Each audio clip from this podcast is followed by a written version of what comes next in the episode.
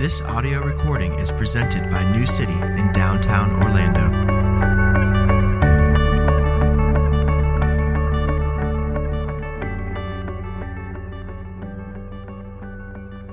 Today's scripture reading is just one verse. It comes from Exodus 20. You shall not take the name of the Lord your God in vain, for the Lord will not hold him guiltless who takes his name in vain. This is God's word.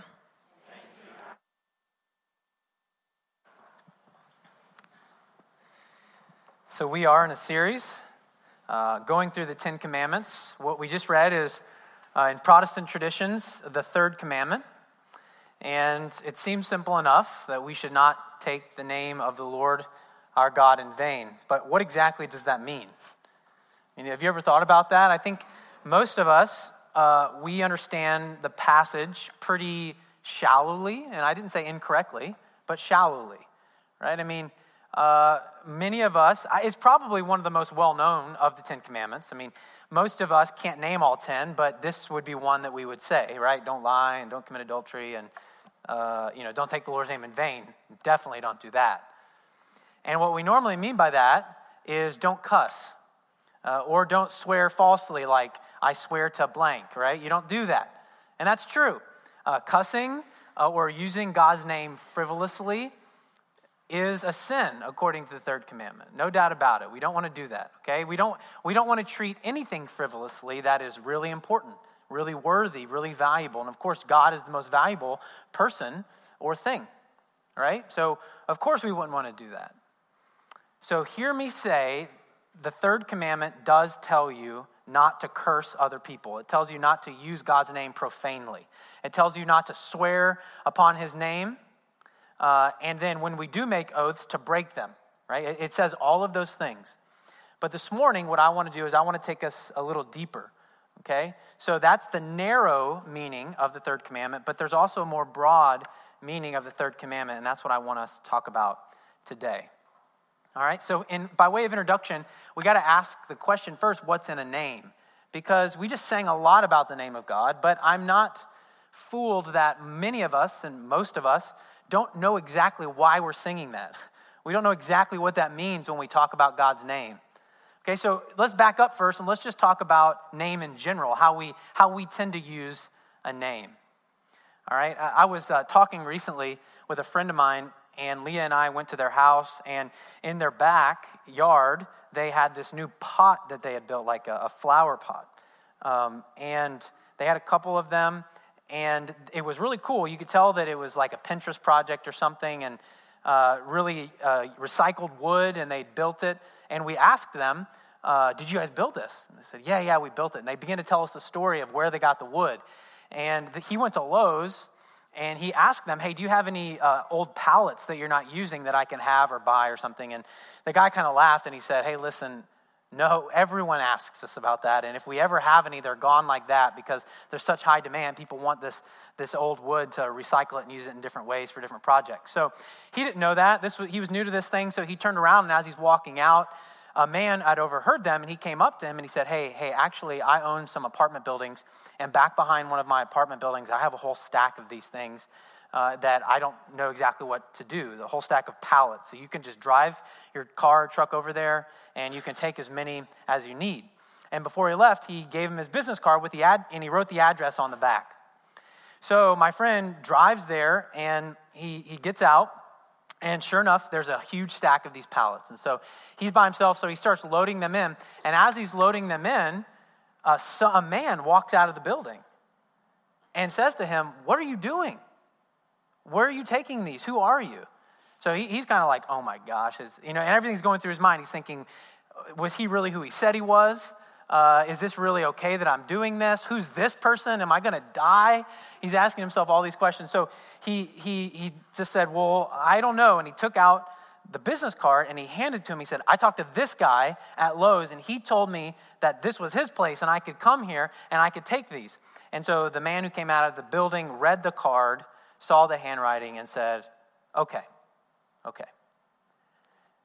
So you see, it was the name on the card that gave him the power to be able to get those pallets. Right? Names are powerful, right? names, uh, when you have a, a person's name with some type of status, you can accrue the power of that name and use it. Right? That, that, that's what we're trying to do when we name drop right? You've been around someone who's name dropping, and they're, they somehow talk about, yeah, I was doing this, I was doing this, and then they drop a name like I was with so and so, or I was with so and so. Now, what are they doing? It doesn't always mean it's bad, but most of the time it is. And what they're doing most of the time is they're trying to uh, give themselves some type of value in your eyes that they couldn't get without that person's name. They couldn't get on their own. And so that's what we're trying to do when we're trying to accomplish someone's name because we know that when we have someone's name, it encompasses them, right? It encompasses their character and their resources and their abilities and their reputation when we have someone's name. And this is why we have laws against misusing people's names, right?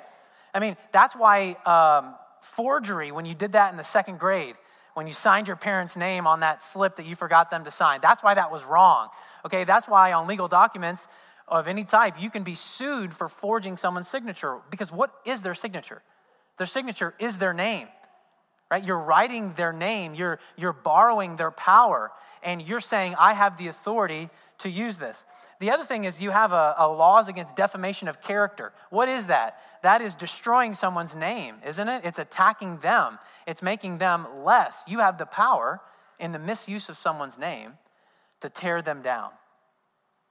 Now, in the example that I shared with you earlier, having a name is a gift, isn't it? If someone shares their name with you, right? He gave that card and he gave his name and therefore his authority and his power for my friend to take those pallets.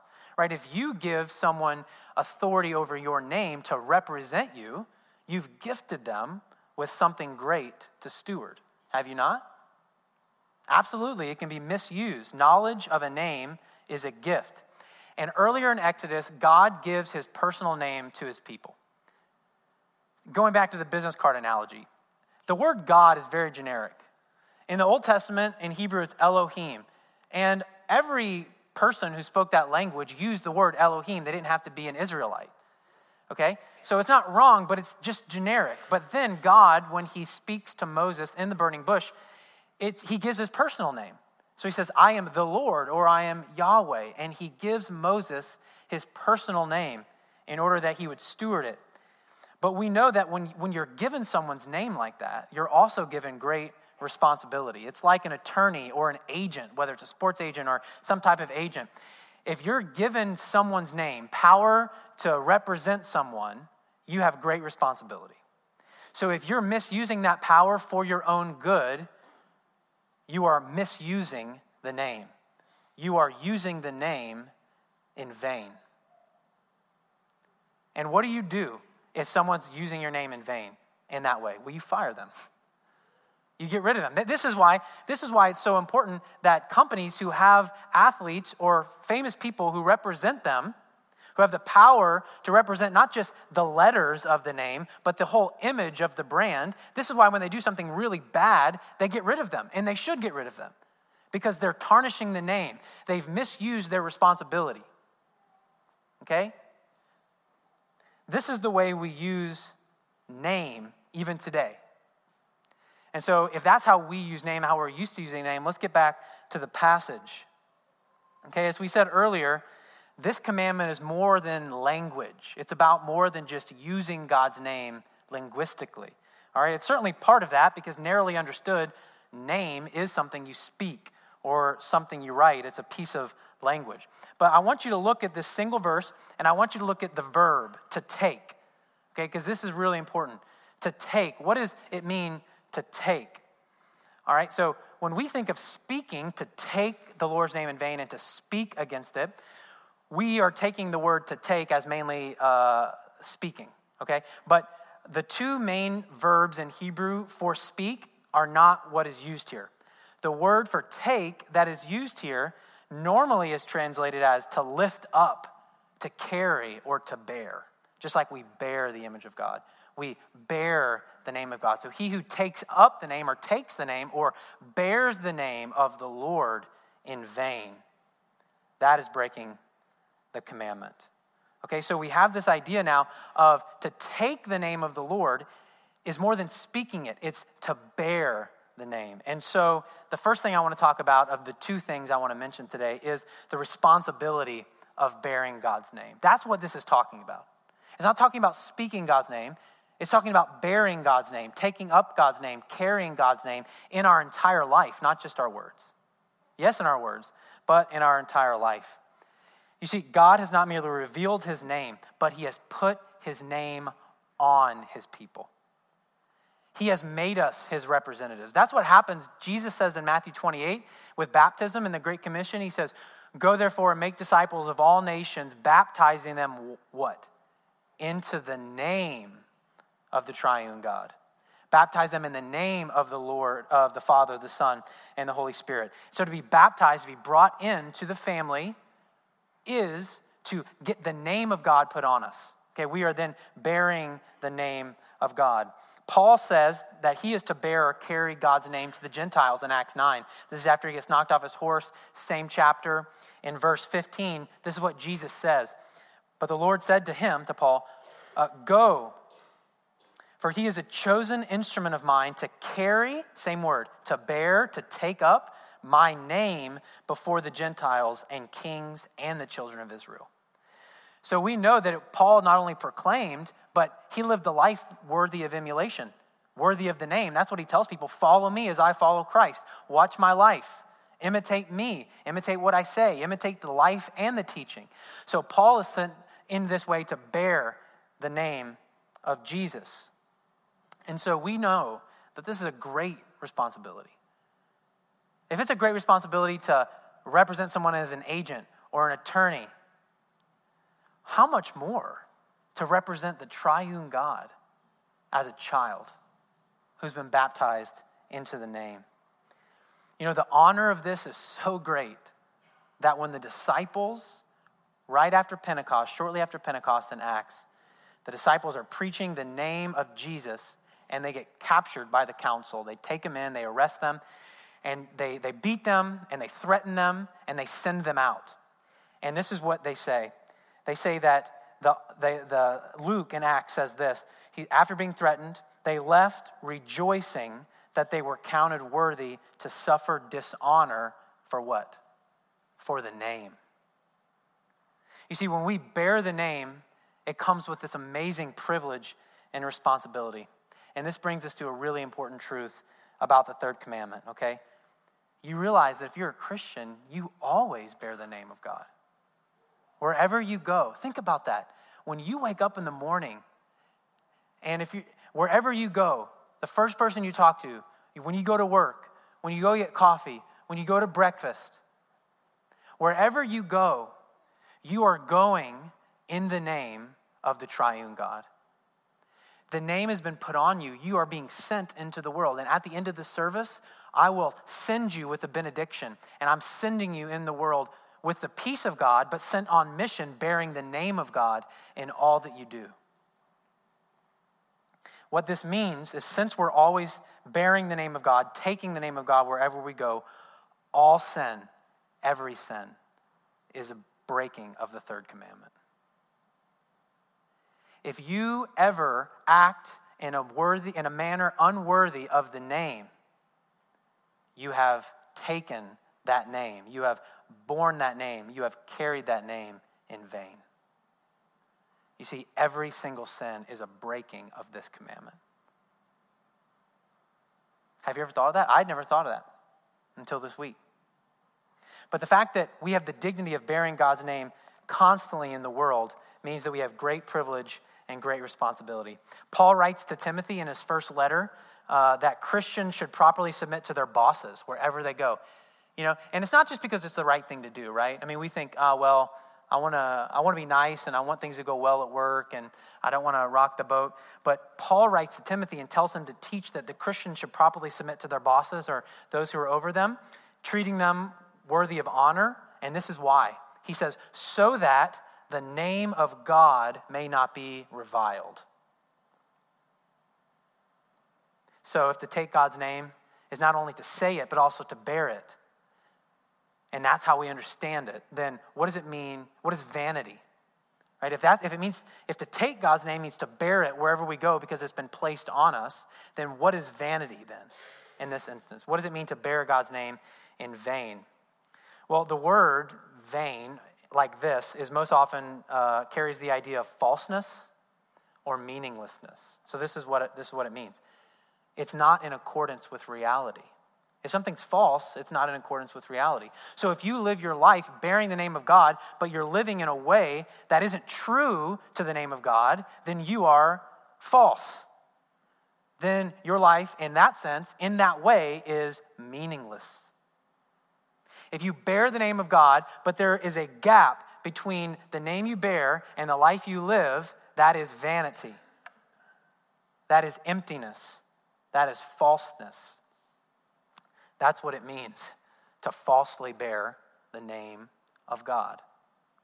So, yes, it means narrowly, don't profane it by cursing or, or using it or, or mis, misrepresenting him in oaths, swearing upon his name and then breaking them. But it also means living your life in a way that's worthy of the name.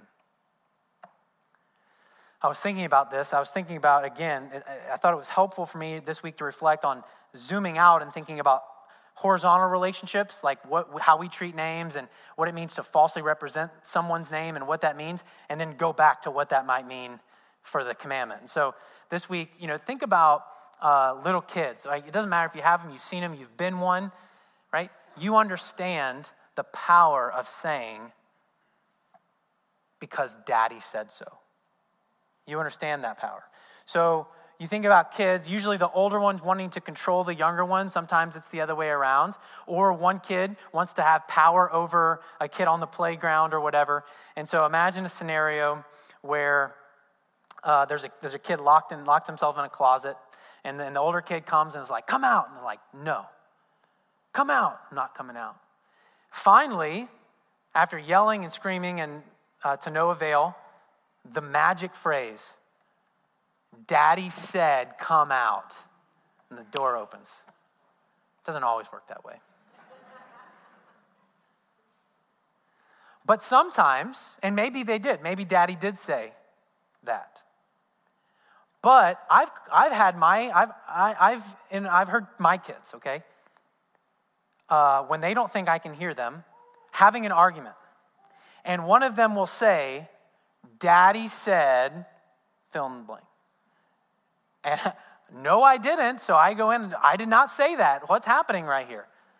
Right? You falsely represented my name. You came in my authority when I didn't give you my authority. And you used it falsely. And why? Why in that instance did they choose to do that? Well, they chose to do that because they wanted to use a name of someone else to justify themselves or to accrue some type of power, but here's the thing for their own ends. We do that with God. We do that with God's name. We use God's name in ways when we say, especially, especially in the matters of conscience, we say, it's God's will that I blank. Really? Because he told you that, right? He said, like in the commandment, he said, Do not take my name in vain, right? That is God's will. Do not commit adultery. That's God's will. Believe on the Lord Jesus Christ. That's God's will. There's lots of things that do fit in the category of God's will. But when you're, say, trying to figure out if you want to take a, a new job, or you want to break off a relationship, or you want to enter into a relationship, or you want to cast vision in a ministry, right? We need to be really, really careful to say, it is God's will that we blank, or this is doing such and such God's way. What? I think that's breaking the third commandment. I see books on bookshelves that say, uh, politics according to God or blank according to God. Listen, how about it, how about we just say, when we're making a decision or we're trying to cast vision for people, trying to lead people, uh, we say something like, I've been praying and reflecting and seeking the Lord. That's all really good. and we say something like, uh, I believe this is wise, uh, I believe that this is not sinful, and I want to do it. Therefore, I'm going to do it. Because that's really what's probably happening, right? We're seeking the Lord, and He is guiding us. Okay, the Spirit dwells within us. We have His Word, and we, we, we seek Him and we ask Him. But the bottom line is, is what I need to know is it sinful? Do I believe it's wise? Have I sought counsel? Okay, and I, do I want to do it? If the answer is yes, then let's just say that. It's not sinful, I want to do it, I'm going to do it. Not, I think it's God's will that. And this is really dangerous when we try to bind people's conscience using God's will. Or even guide or, or, or put salve on our own conscience when we say it's God's will. Martin Luther uh, said this in his catechism on the third commandment. I think it's so good. When using God's name in the way I'm just describing, he says, All of this is an attempt to embellish yourself with God's name or to put a good front and justify yourself, whether in ordinary worldly affairs or in sublime and difficult matters of faith and doctrine. And he goes on to say this the greatest abuse of this occurs in spiritual matters which pertain to the conscience, when preachers arise and peddle their lying nonsense as the Word of God.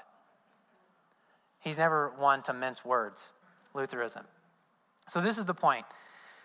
We break the third commandment when we bear God's name that way, and then now when we bear God's name to make a name for ourselves. I mean, think about this. We are always bearing God's name, and yet we try to make a name for ourselves. We try to make a name for ourselves in everything we do, whether it's at work or in parenting or in life, in our own heart. We try to find other things to name us, and we try to find a name for ourselves because we don't embrace the dignity and the beauty as children of God in Jesus Christ of bearing the name of the triune God who has no, he's matchless, no rivals. And that name has been gifted to us. It's been given to us so we can be a conduit of Christ's life in the world. And yet we're over here rejecting that name, treating it as though that's good, but that's not real. What's real is the name I make for myself. What's real is how I uh, function in the world that makes me feel okay or makes me fit in here. That is vanity. It's flipping reality. We take the only real thing, which is bearing God's name, and we create our own name and we think that's real. But that's not real. That's meaningless. You see, that's vanity. That's the definition of vanity. Some of us are so desperate to make a name for ourselves that we will sacrifice everything. We'll sacrifice our integrity, we'll sacrifice our family, our mission, everything to build a name for ourselves. And some of us use the church to do that. And you don't have to get your paycheck from the church in order to do that. Of course, that's a huge occupational hazard for me. But it's for any of us. It's for any of us out in the world.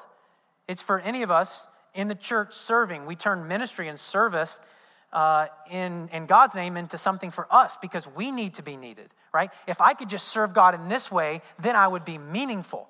If I would just serve God in this way, then my life would count. Your life already does count. I mean, if you're in Jesus, the name, you've been baptized into the name of the triune God. You have more value. I have more value than I could possibly describe in words. More value than I could possibly experience in a lifetime, which is why I will experience it for eternity. My imagination can't get around how much value you have in Christ, how much value and dignity I have in Christ. And yet I'm over here making or trying to make a name for myself in even silly ways, right? Some of us need to be seen as wise, some of us need to be needed, and not for God's glory, but for our own glory. Bearing the name of Jesus, whether it's in the marketplace or the church or the family or the locker room, wherever it is.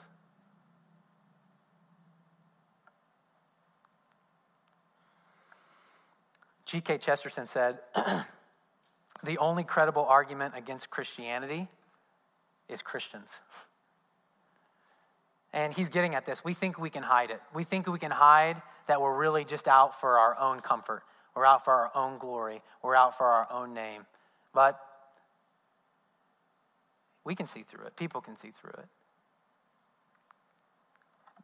Jesus, this is what Jesus is teaching in Matthew 7 when he says, Not everyone who says to me, Lord, Lord, will enter the kingdom of heaven, but the one who does the will of my Father who is in heaven. On that day, judgment day, many will say to me, Lord, Lord, did we not prophesy in your name and cast out demons in your name and do many mighty works in your name? And then I will declare to them, I, I never knew you. Depart from me, you workers of lawlessness. And so there is great responsibility in properly, in truth, bearing God's name. But the last point for today is the necessity of submitting to God's name. What is Jesus saying in Matthew 7? Is he saying that these people aren't genuine because they didn't have enough faith?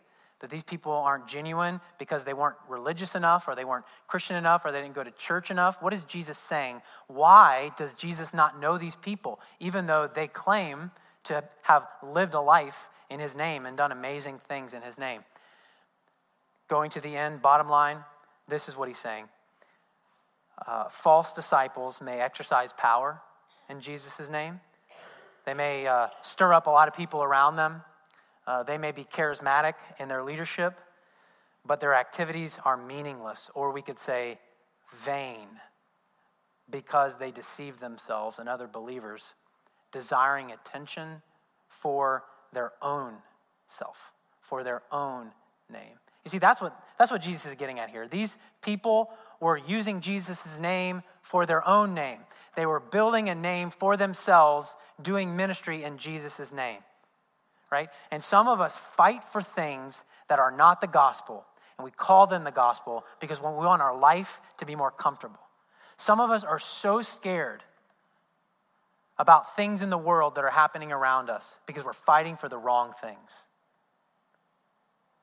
We're fighting for something we've called the gospel, and it's actually our view of how things should be. And it doesn't have a whole lot to do with the name of Jesus, it doesn't have a whole lot to do with the gospel. Okay? It has to do with cultural power, it has to do with comfort, it has to do with prestige, it has to do with esteem.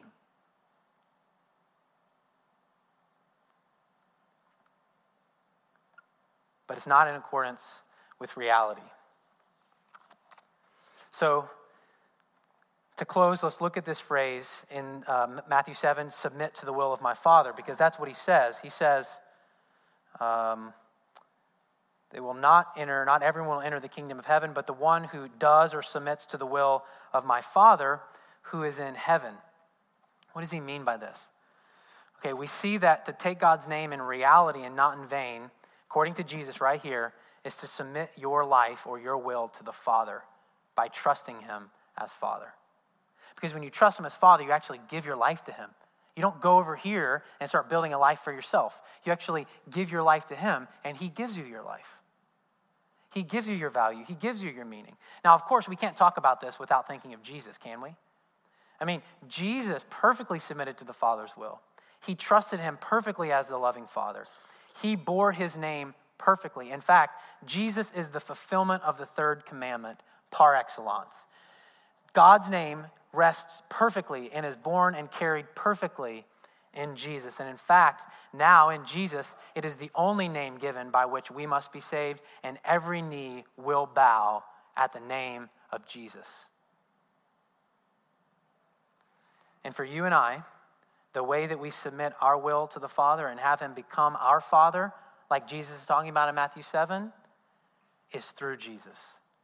This is what John says in John chapter 1. John, at the beginning of his gospel in chapter 1, is saying that when Jesus comes, some people will reject him because they're darkness and he's light. Even his own people, when he comes to them, they'll reject him because they're too busy building a name for themselves over here. They couldn't submit to this one.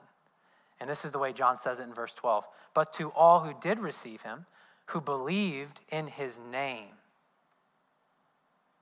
he gave the right to them to become children of God, who were born not of blood, nor of the will of the flesh, nor of the will of man, but they've submitted their will to God, and they were born of God. You see, this is amazing news because we have an amazing choice. We can embrace the amazing life of freedom in bearing in the name of Jesus, the one who has no equal, the one who has no rival, and we can become a child of the Most High. Or we can seek to build our own name. We can seek to build our own kingdom.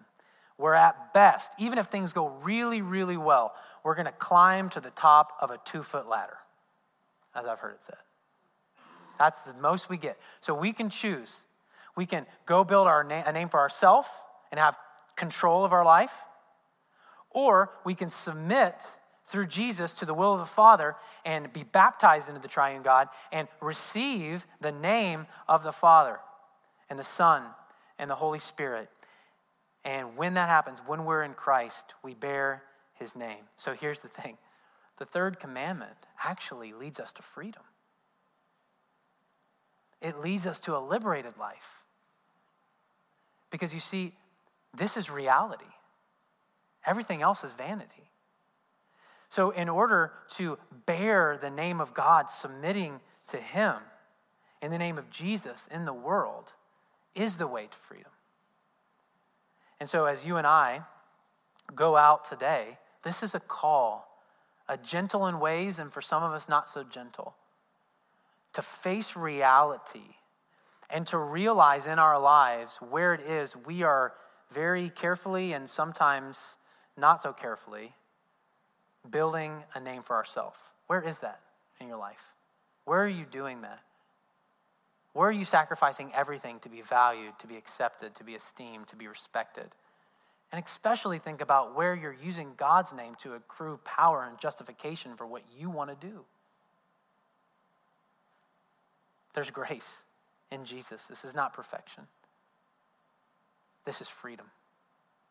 This call is to a life of freedom and of dignity, and we can stop striving. Let's pray together. Father, thank you that you've entrusted us with your name. We know that we take it in vain frequently in our workplace, in our family, in our thoughts, in our hearts. Words that we say, thoughts that we have, we do not bear your name as it's worthy. And we confess that and we ask for you to forgive us and to change us. And we know the only way that we'll change is to behold the glory of the Lord, to look at Jesus, to see how he perfectly displayed your name, how he perfectly submitted to your will as Father. So I pray as we respond in song that you would move our hearts, the, the eyes of our hearts, to behold the glory of Jesus and to be changed by that. And it's in his name we pray.